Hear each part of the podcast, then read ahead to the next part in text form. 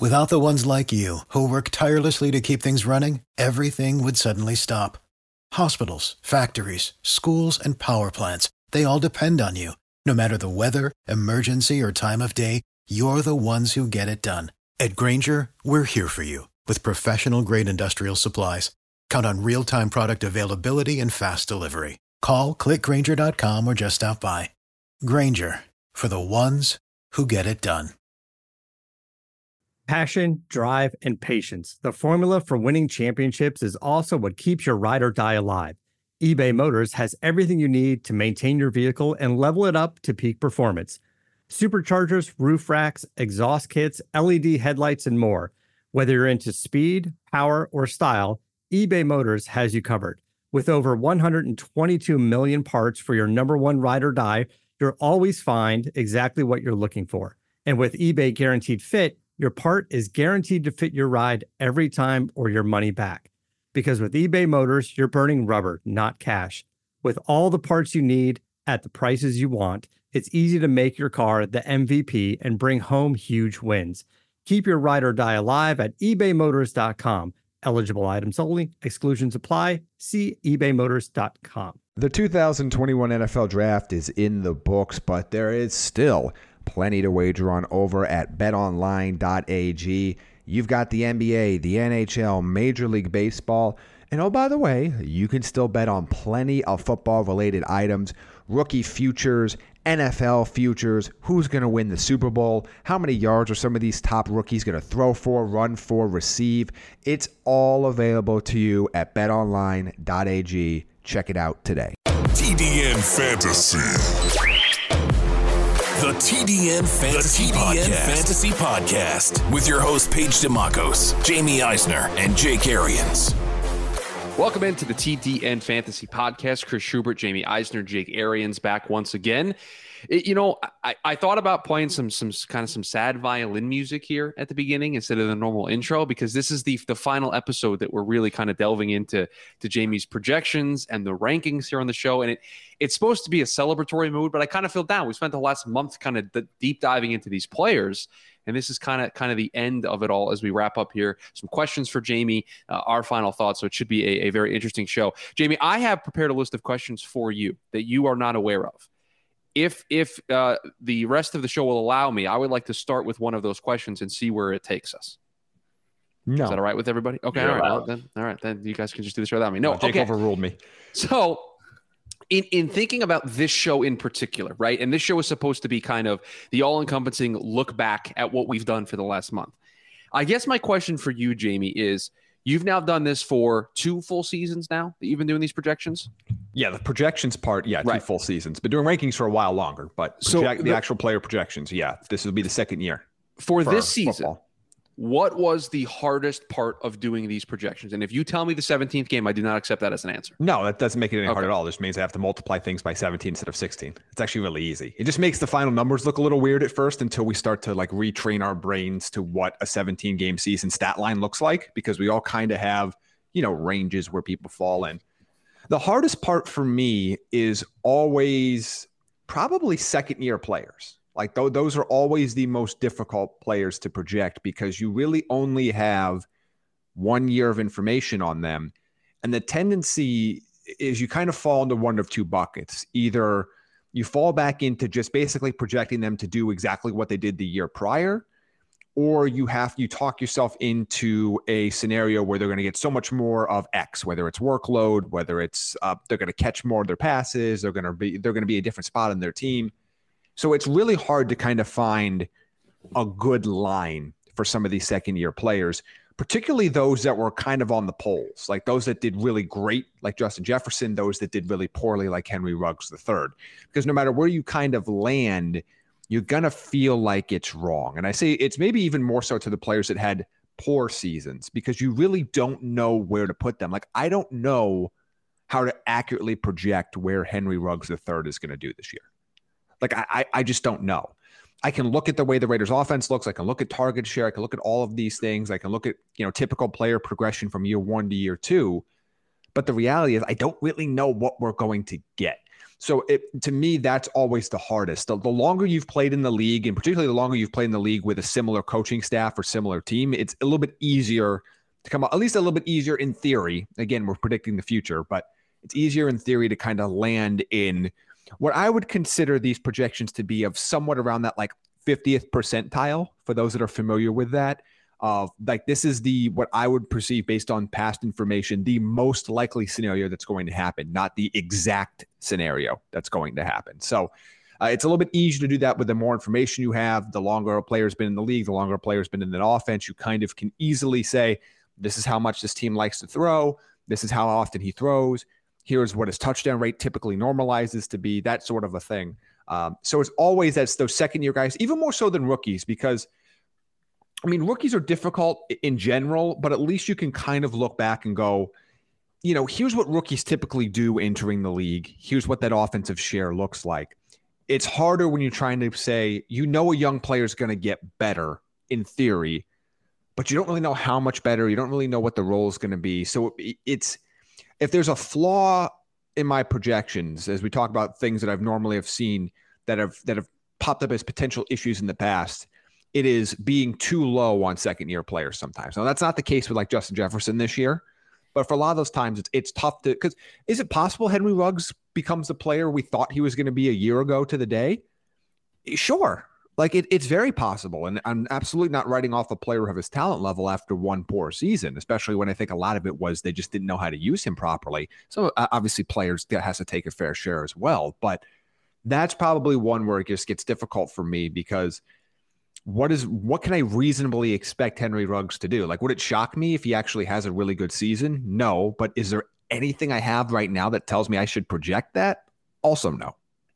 In the spirit of that question, Jamie, would you lump in free agents and i.e. trades when you're going to different quarterbacks, different offenses? Like you know Julio Jones, we all know the player is would you lump that kind of into that second year player? Like, I don't know exactly what this offense is going to be, how healthy he's going to be, how he's going to mesh with this quarterback, that kind of thing, or is it a little bit because you have so much data and tape on that player? Is it a little bit easier, or you, would you lump them in the same category? It's a little bit easier, but it's also difficult because you feel like you then know one part of the equation. Because I think all of this, the way I the way my brain kind of looks at this information when I do these projections is there's two pieces of information that we deal with uh, it's the player as a talent, and then there is the situation that they're in.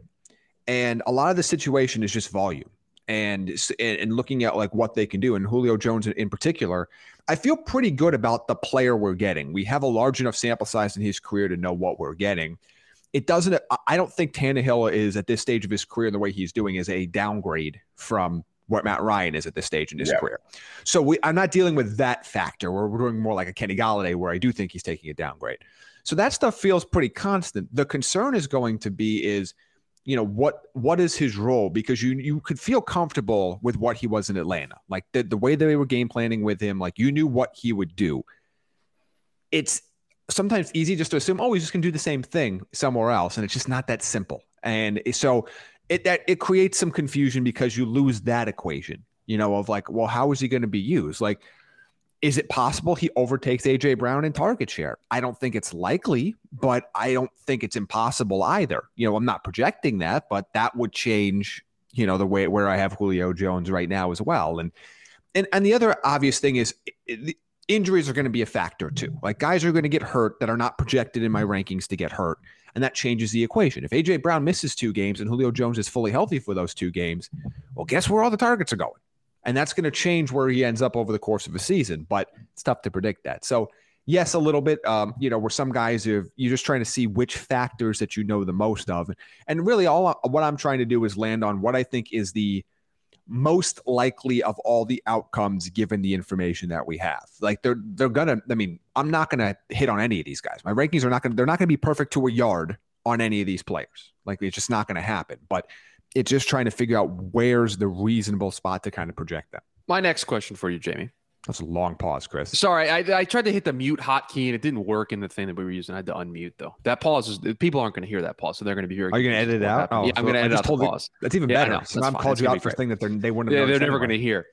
I, my my second question, and I think this might spawn us into all sorts of different conversations about specific teams because when you do this, Jamie, these projections, you go team by team. Right? And and you Yes. you do a deep dive into coaching staffs, and, and That's and what so I my- did this year because last year I thought I didn't do that well enough. So last year I tried to go by position, and I thought that was a poor way of doing it. Um, you know, so as I've done, because I've done projections for baseball longer than I've done for football, so I, I kind of brought I brought that into the football space last year, and and now obviously I don't really do fantasy baseball for anybody anymore, so there's not really a need for me to do all the fantasy baseball projections that I was doing. But uh, so I brought it into the football space and going team by team is so much easier because you stay in that same frame of mind and you can make adjustments while you're doing these players because it's very easy to forget you know the nuances or why you, you did things for certain players when you know you're just doing them all over the place. But yes so this year in particular i felt the again trying to better the process every year i do this and kind of self-reflect what i should have done differently last year. I'll do the same thing a year from now. I did go team by team this year. So that being said, my question for you: Which team gave you the most trouble when doing the projections? Because you're looking at coaching Ooh. staffs, you're looking at what your coordinators did, and if it's a new coordinator coming in. So, which team, while you were doing it, you went, "Man, this I don't know what to do here." uh, oh this is this one's easy for me new england Oh, because Okay. the way that offense operated last year was so inefficient it messes everything up and you know now with them taking mac jones you then don't know when in that process there's a transition. Like you don't know when cam newton is going to go from starter to on the bench. Could it be week one? Could it be week five? Could it be not at all? Uh, you know, you you were dealing with a team that had a lot of injuries at running back, and you know, a guy I'm going to go back and do rechecks on that we'll talk about a little bit uh, next week's show is Damien Harris because I know there's a lot of hype around him in the fantasy community, and there's a lot of hype coming out of Boston on him. I'll give him another look, but he was a guy that missed significant time last year, as did several of the Patriots running backs. So it becomes, even though Belichick and McDaniels have been there forever, they've been there forever with just a completely different team. Like this New England team last year was nothing like any of the New England teams we had seen in the decade prior. So, find, trying to find out what this new Patriots team looks like, how much of it's going to be influenced, because Mac Jones can, frankly, as a passer, can do more than Cam Newton at this stage in his career. Like it just, it just, there's no Absolutely. ands, or buts about it. I just don't know when Mac Jones is taking over. But when Mac Jones takes over, that offense is going to be significantly different than when Cam Newton is starting a quarterback. So it's become a very difficult team to kind of project. They don't have a lot of fantasy relevant players, but they also have like a lot of new additions. You brought in Nelson Agholor, you brought in Jonnu Smith, you brought in Hunter Henry, you know, now the quarterback situation. So there's you have a lot of new pieces there that you don't have any information on. When you felt okay about tight end, they bring in Hunter Henry to screw up everything that you thought about with Jonnu Smith. So like this is an offense to me. Like you, there's going to be value somewhere on this team, but trying to look at what they did last year, try to predict it forward was unbelievably difficult. And I don't really feel confident about really any of my Patriots projections going into the year, just because really they it's just a massively different offense than we've seen before. And by the way, it's going to probably be a different offense by the end of the season than it is at the beginning of the season. Just makes it really difficult to kind of figure out. I'm guessing the Jets had to be really tough too. Jets were tough too because that's a, a ton of new, but at least they felt more exciting when I did Yeah. those. Like I enjoy trying to put those together. I'm glad more. you put it that way. Which team was the most exciting? The Bengals. Yeah, the Bengals were fun. The, the Bengals is fun. So That's- I'm. that's- I never Jamie, thought anybody would ever say that, but the way that you have all those guys ranked, I'm like, that had to be fun to do. You're like, man, this offense could be really fun. I wouldn't say that I'm surprised by your answer for the Patriots, but I thought for sure that you would you would hit me with one of the teams that had a new coach and a new coaching staff because that feels like you're just you, you're in the dark. You don't know what it's going to look like. So I'm I'm surprised that you went with the team that a few. yes, a, a team that has established players everywhere and has established coaching and, and also has an established coaching staff. That to me was a bit surprising. Yeah, I mean, I there are teams like that. Like Detroit is a, is a difficult one to project a bit. Uh, completely new, basically new coaching staff. Completely trying to project Detroit wide receivers is They a have no players. crapshoot. That had to be really tough. Yeah, it's a crapshoot. Uh, you know, so it, it so that that wasn't I, easy either. But you know, they're also just to me, New England was just the the one because it's at least I like I Jared Goff isn't losing his job when healthy this year in Detroit. I have at least a little bit of confidence in DeAndre Swift. Anthony Lynn has a pretty extended history as a play caller, you know, figuring out what he's going to do. So I felt a little bit more comfortable there. New England just felt, I- just feel like New England's going to be in flux. Like, I think we're going to get eh, the game plan they're going to run early in the season might not be the same late. I don't know what the quarterback situation is going to look like early in the season versus late. I don't know which running backs are going to be healthy. I just I don't know how they're going to use their two tight ends now. I tried to look back at how they use like Martellus Bennett and Gronk when those guys were together. That like it just the Patriots to me felt like the most complicated one to try to figure out. I think Cam Newton Cam Newton's the crux there. If Mac Jones yeah. is the quarterback, I think you you've seen that for 20 years of what Josh McDaniels and Belichick want to do, whether it's two tight ends or not. Cam Newton and his inability to be able to throw. And what they tried to do with him last year is to me the biggest pickle there that makes that one so hard to figure out. Chicago, Jamie, did that one give you any trouble? It didn't. It gave me annoyance later. Okay, um, that's when I did everything for Bill Lazor's offense and had to re- redo it back for Matt Nagy calling plays. But no, because really there's it's been a lot. Like I know the Justin Fields element, but a lot of the other pieces are there. The play calling's been there. The running back's been there for a couple years. The receivers have been there. I mean, aside from Darnell Mooney, but like that one wasn't too difficult. It just it's it got more annoying um, just because I had to go back and redo a bunch of it. And, then I'm assuming if if uh, Nagy takes back play calling at some point during the year, we will revert back to the old. Uh, oh, you uh, mean projections. Lazor?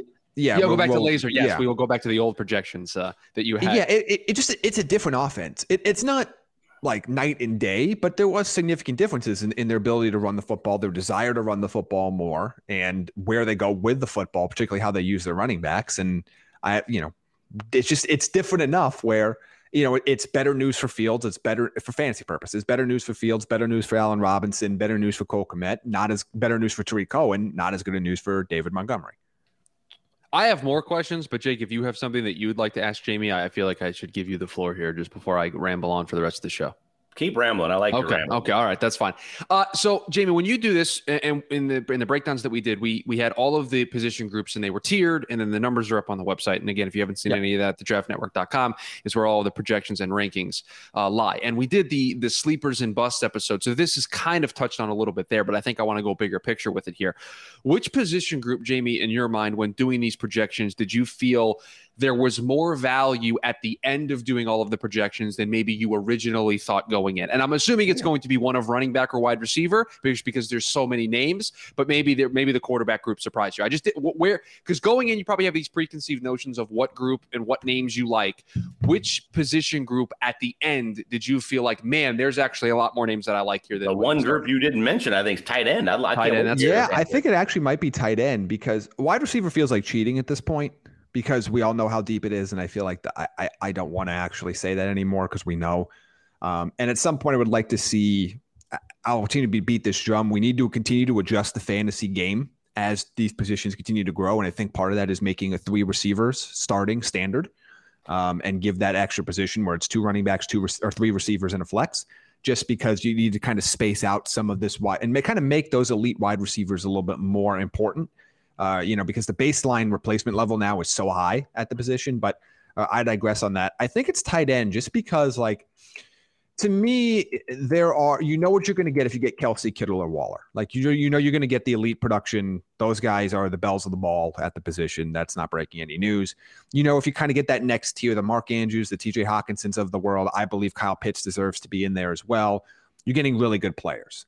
Then everybody else is either potentially hindered by the quarterback situation, you need a bounce back season from, is coming off a career year, has some concerns, but you know, I don't think there's a huge like I, I obviously I have them ranked in the order I prefer, and obviously I would prefer to get the Tyler Higbees, the Gesicki's, the the Noah Fants of the world. But if you're stuck down here and you have to go with Gronk or Austin Hooper or Logan Thomas or Tyler Higbee or even like the Eric Ebrons and Blake. Like I think there are a lot of players in this like tight end category that if you don't get one of those top players and some of those middle tier tight ends start to get overvalued, which is always the concern for me of once those elite tight ends come off the board, do people start reaching for the Noah Fants of the world or the reach for the TJ Hockensons? I might be okay just sitting back and waiting and playing this game now. Uh, I, I have 18 tight ends projected to score eight and a half fantasy points per game or more on a per game basis this year. I know that doesn't sound great, but when my number seven tight end is projected to get 10 and a quarter, I, I mean, like we're not, I'm, I'm, I'm not trying to poo poo, you know, one and three quarter points per game. Oh, that's that, exactly that's a, that's what you're doing. Big difference. But I'm just saying, like, we're talking about somebody you can get with literally the last pick in your fantasy draft versus somebody you have to spend like a sixth round pick on.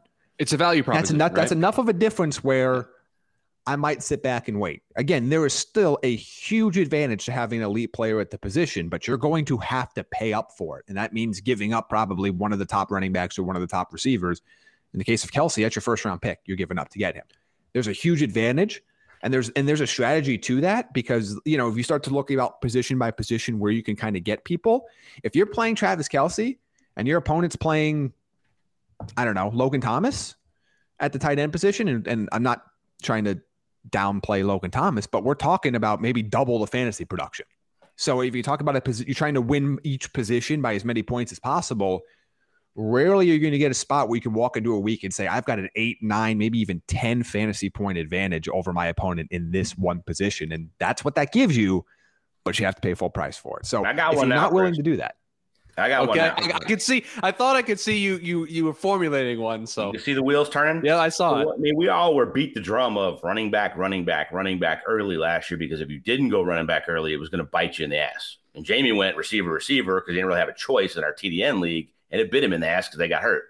Yep. I'm thinking my strategy might be different for the first time, especially which we were just talking about, how much value I'm going to place on the tight end position. When I normally want to wait, I'm either going to wait really late and hope I can get Austin Hooper and everybody forgets about him, or I'm going to try to go get one of those guys and I'm hoping they drop to the second round. I mean, if you're picking 11th in a 12 team league and Kelce gets out of the first and you can go, you know, boom, boom right there. I'm thinking I might try to value that a little bit more. Is your strategy going to be different than it's been in years past, Jamie, because the running back position's a little weird, receivers so heavy, and tight end there is some value. But I love what you just said. I mean, if you want to pay, there's if you get Kelce in the second round, there's value there. oh, absolutely. you Like- know the production is going to be huge. So I have become more willing than because I used to always be a never take an elite tight end guy. I was never going to be the guy that drafted Antonio Gates. I was never going to be, you know, that sort of or Tony Gonzalez. I was never going to be that player. Um, but I've kind of changed my mind on that. Or Gronk, uh, I guess that would be another good one as well when he was at his peak. But I've kind of changed my mind over that, and it kind of started with Gronk a couple years back. Um, you know, when I had him and I saw the advantage that I had over everybody else, and how much that really mattered on a weekly basis when you get into the season, you know, well, I can find this, you know, 10 point, you know, third wide receiver or 10 point flex play off my bench or off the or off the waiver wire that week. There's not really a lot of replacement level for tight end. Now, there is if you don't take one of the top tight ends. I think the replacement level for a Noah Fant or a Tyler Higbee or some of these other guys here I have in that, you know, seven to 10 range, the replacement level is a lot easier for those guys. It's not for those top three. So I mean, right now I have I have Kelce as my number nine overall player. I'd be willing to take him in the top ten. I have George Kittle at twenty four and Darren Waller at twenty six. So, I mean, so we're in that category of I have three tight ends in the first, you know, two rounds and two picks. Uh, I mean, that's kind of where I have them right now.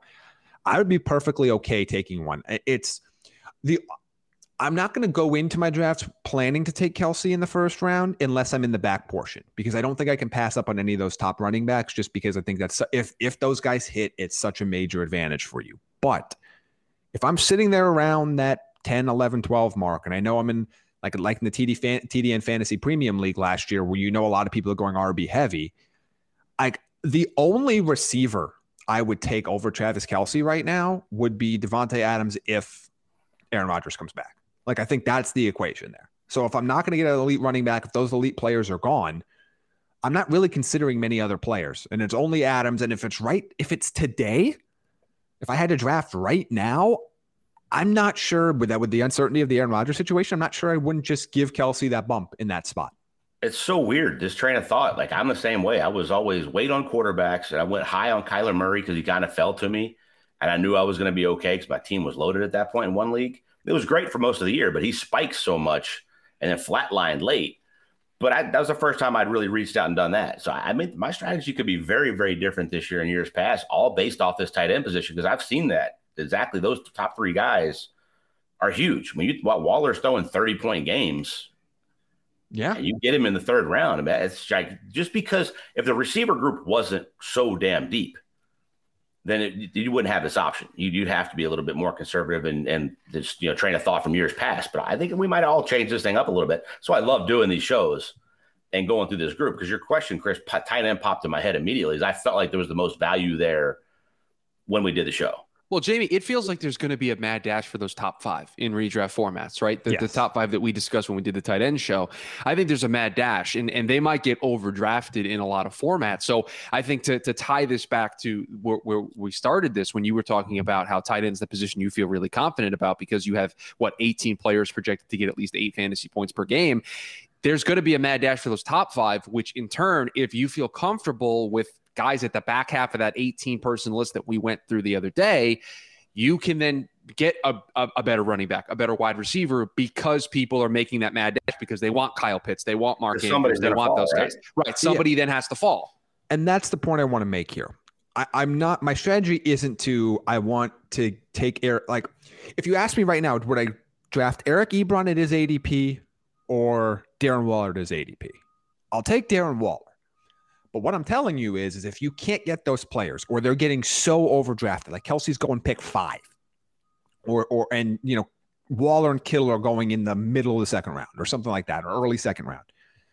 If you can't get those players, if that mad dash happens, don't panic because it's again, I like Noah Fant and Gesicki and Hockenson, as you can see in my rankings over those guys below. But the like put it this way my projection show the drop between my number seven, or let's go number six, okay, since we talked about the top five rush for, for Pitts and Andrews in that category. My difference in fantasy points per game between Eric Ebron, for example, and TJ Hockenson is what? A little two and a half points. The difference between Darren Waller and Mark Andrews is higher.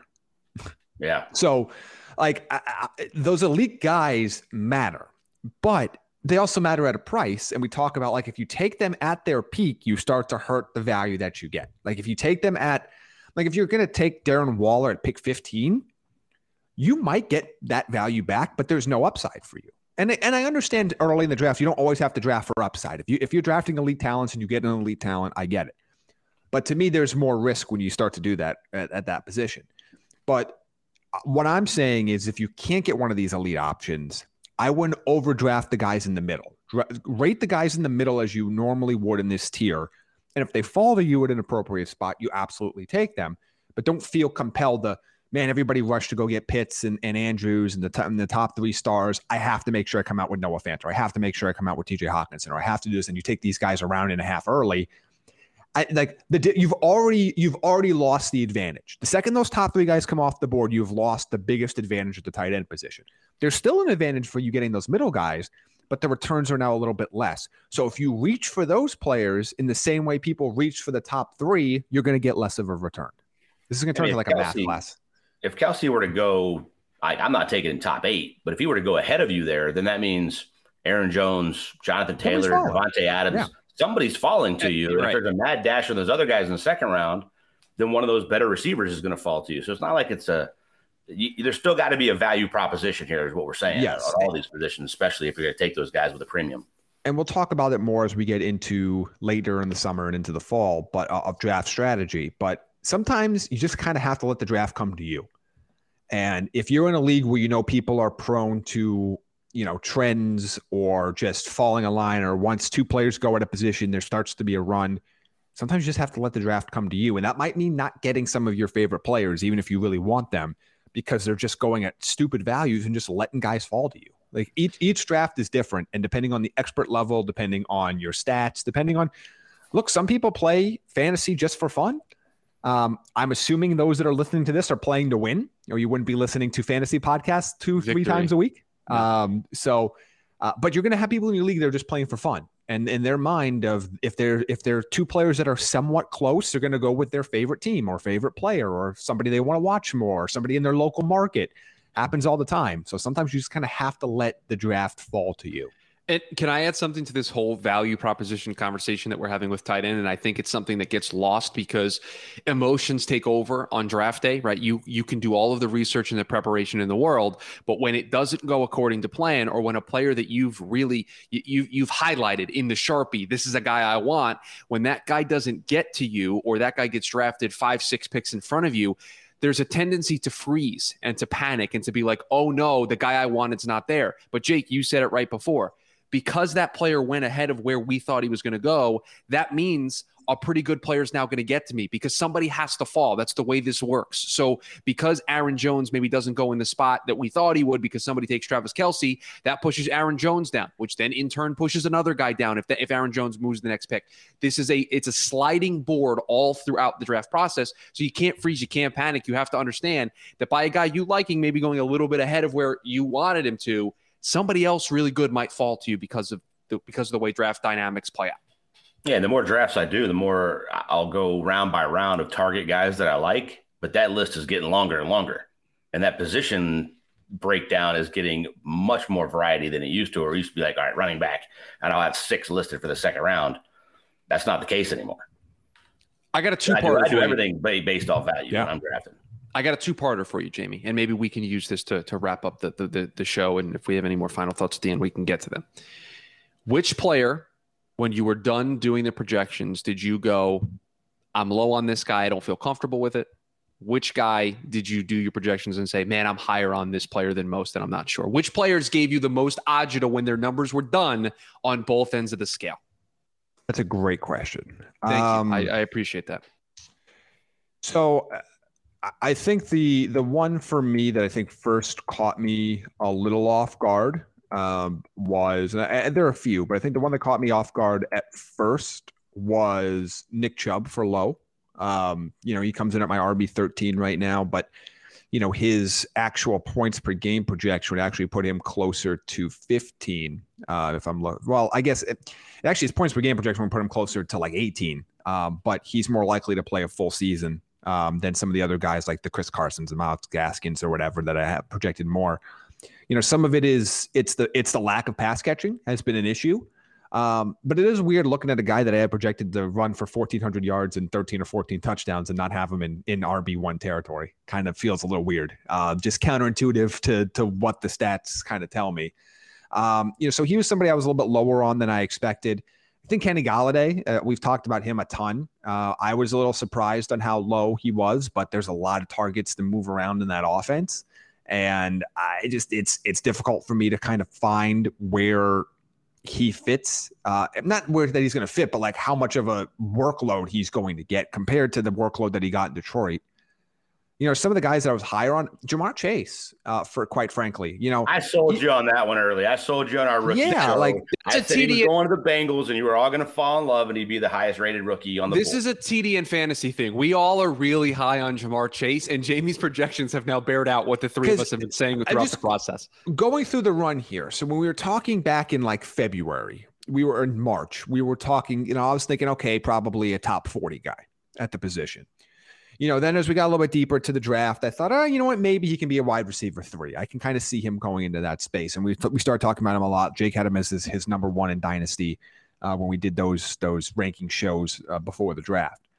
You know, and then he goes to the Bengals, and I'm like, all right, you know, maybe he's a top 30 guy now. Like he, went to the perfect landing spot. Now we actually know, like, I, I feel comfortable taking him in the top 30.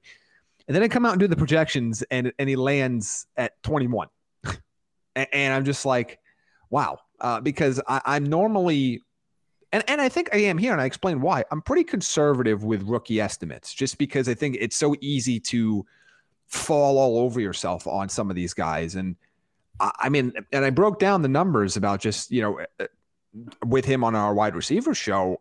I I can see him even bettering this spot.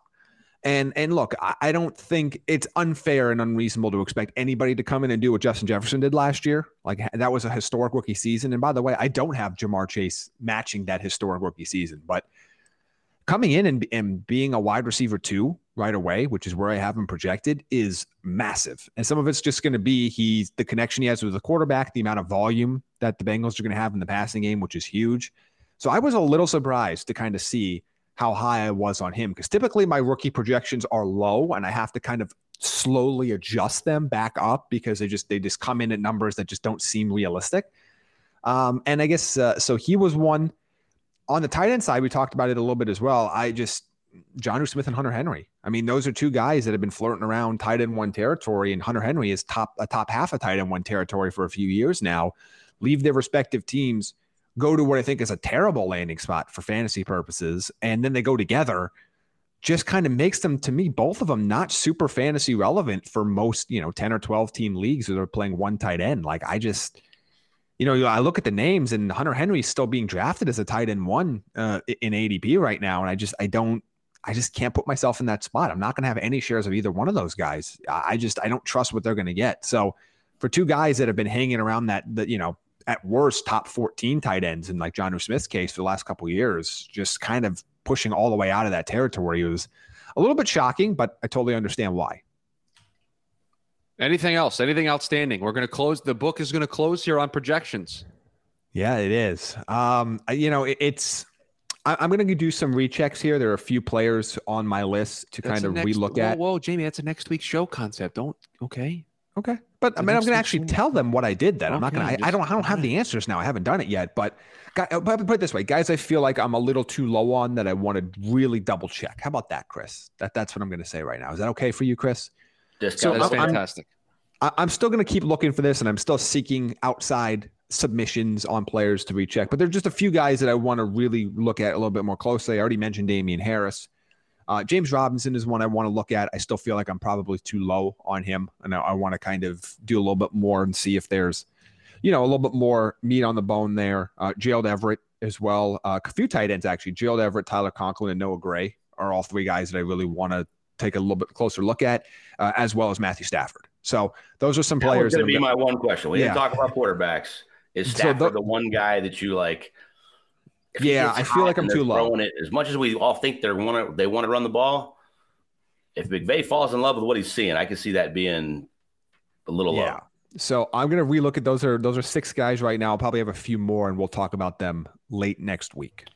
Uh, also, uh, we're doing a mock draft next week as well. That's the schedule Ooh. for next week's uh, shows. I believe it is a two round uh, yep. PPR redraft All format. PPR. Yep. There you go. So just so like what, just like what we're going to end up doing at some point uh, we'll we'll keep everybody posted on what we're doing for a TDN league, but uh, that just like we're going to do this. So 12 teams, full point PPR, two rounds.